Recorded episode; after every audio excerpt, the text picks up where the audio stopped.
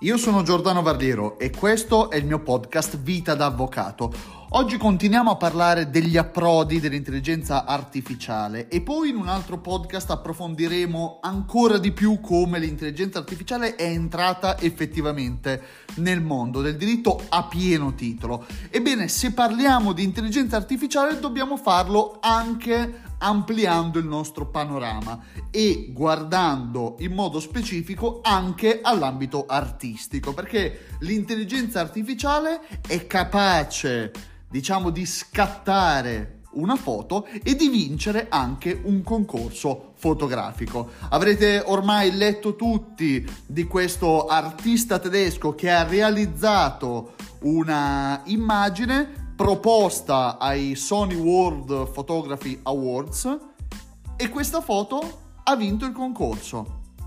Molto interessante il lavoro di questo fotografo, Boris Eldgadsen o Elgadsen, Eldagsen, insomma, la pronuncia non è delle migliori, ma anche il nome non è che sia troppo semplice da leggere. Ebbene, questo, questo artista, questo fotografo berlinese ha partecipato al concorso portando una immagine in bianco e nero che avrete già visto, definita dalla giuria del concorso come uno struggente ritratto in bianco e nero di due donne che ricorda il linguaggio visivo dei ritratti di famiglia degli anni 40. Ebbene, questo artista ha proposto questa foto realizzata però con intelligenza artificiale e questo è molto interessante. Tra l'altro Boris, questo artista, è già conosciuto per uh, il grande utilizzo che fa dell'intelligenza artificiale nei suoi lavori e già ci viene a dire che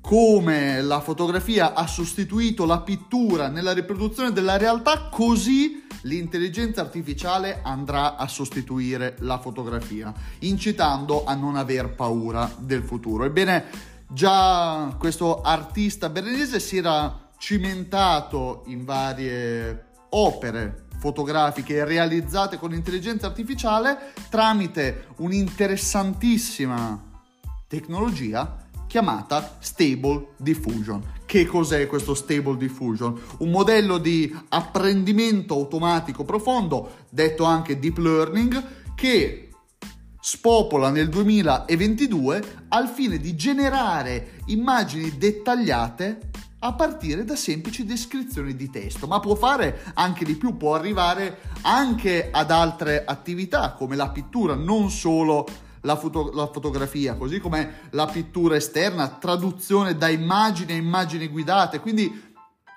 l'intelligenza artificiale sconfina in modo prepotente anche nell'ambito della fotografia, chiamata dall'artista come promptography, no? Quindi nascono anche nuove semantiche, nuovi, nuovi termini, no? Anche questa fotografia generata da prompt e quindi possiamo a buon titolo parlare di promptography. Ebbene, questa promptography è capace di realizzare fotografie capaci di vincere concorsi fotografici. Cioè l'intelligenza artificiale svolge il suo lavoro talmente bene che la giuria di un concorso fotografico ritiene vera, scattata da essere umano, la fotografia e la ritiene meritevole di vincere il primo premio. Quindi vediamo che l'intelligenza artificiale non solo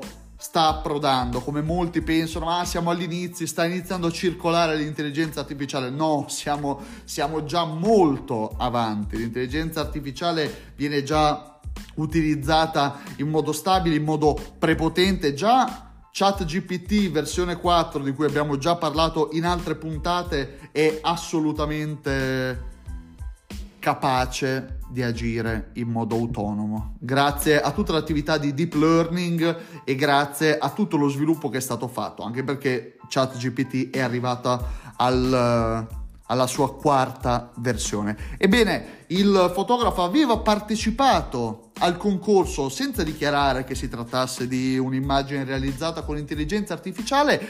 I membri della giuria l'hanno valutata talmente bene possiamo dire, ci sono cascati da assegnare il primo premio. Allora l'artista ha dichiarato, guardate, che questo era un mio esperimento, era una mia provocazione. Non si tratta di una foto che ho scattato io e che poi sono andato a modificare in bianco e nero, si tratta di un'immagine che ho richiesto in ambito digitale a Stable Diffusion, il programma di cui abbiamo parlato prima, e ha generato questa immagine fatta talmente bene che ognuno di noi ci può cadere e pensare che sia un'immagine reale. La giuria ha comunque voluto assegnare il primo premio confermando la vittoria del concorso per questa opera fotografica, l'artista ha scelto di non ritirare il premio perché dice non l'ho realizzata io, l'avessi realizzata io volentieri ritirerei il premio, ma non l'ho realizzata io.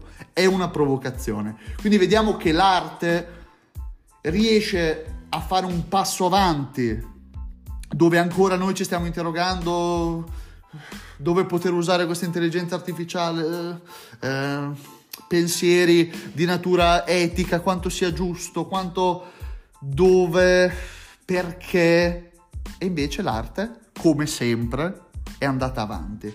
È andata avanti ed è riuscita, ancora una volta, a ingannare l'umano.